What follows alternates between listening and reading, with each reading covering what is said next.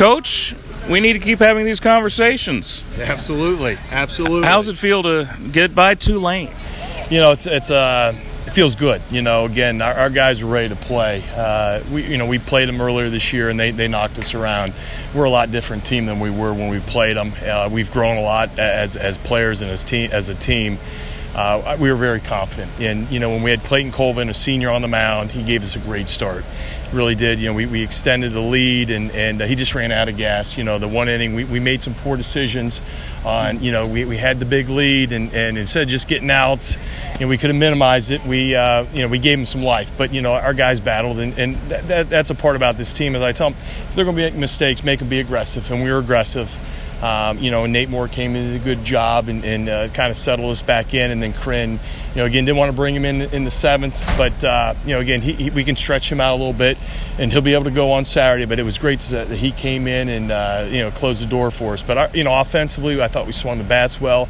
You know, Mitch Holding had had some really big hits for us. Had the the two run homer in the in the third, and then he, you know in the seventh inning they had the infield in, and he he knocked uh, knocked that ball where Wyatt was able to score. We had contact play on and that was a big run, you know, to make it to eight eight to four. But uh, you know, again, Joey Bellini, two out hit. You know, we get the first two guys on. I think that was the the fourth or fifth inning. We get two guys on, we get a pop up, and then we get punched out, and it's like, man, here it is. We're not even going to score a run, and Bellini hits one off the wall, and we score two runs. We end up scoring another one. So, you know, that was uh, that was big to, to be able to throw a three spot up on that in that inning too. In that seventh inning, it it, it seemed obvious to me, and tell me if I'm wrong you bringing your closer in, that was you saying this moment is the game on the line. Did, did, I read that correctly? Absolutely. We, you know, we talked about, hey, do we bring somebody else to kind of bridge it? And I said, you know what, he might run out of gas, but we, we're not, we're not gonna, we're not gonna lose it right now. We're, we're bringing in our horse, and and you know, he, he's been our guy. Uh, you know, unfortunately, he hasn't been our guy all year. Mm-hmm. That's my fault because again, if we'd have figured that out earlier in the season, maybe we'd had a couple more wins. Uh, but you know, that's part of the, the process of going through the season and trying to get guys in the role. But you're right. When when that, when that came, I said we're, we're not losing this game, and we're going to get on this guy and ride him. And uh, you know, he, he did really well for us, and, and that's what he does. Let me ask you again about the offense. You talked about it a little bit, but uh, you know, first four or five guys in the lineup really came through tonight.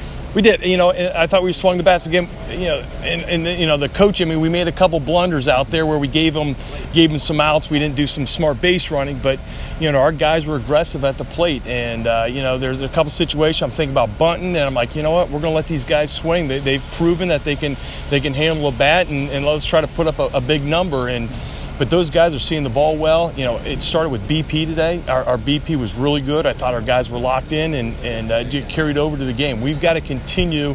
You know, we'll come back tomorrow, we'll take BP, but we got to be ready for, for Saturday and, and continue having good plans at the plate.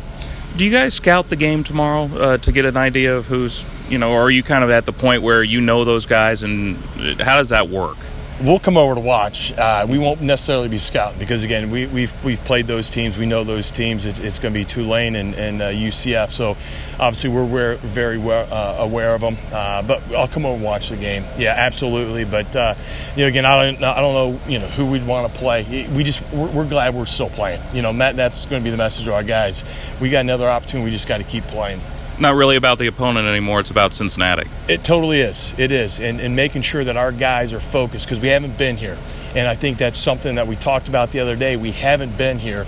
And if you want to do something, we have to make sure we're doing something different than we have in the past. And, and tomorrow we're going to run back basically the same things we did yesterday. That that are you know again stay off the beach, you know keep our guys focused, have a, have a nice day of practice, relax, get off our feet, and get ready for Saturday.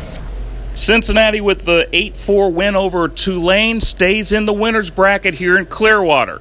And as long as the Bearcats are playing in Clearwater, Bearcat Journal will be there. This is Eric Waddell reporting.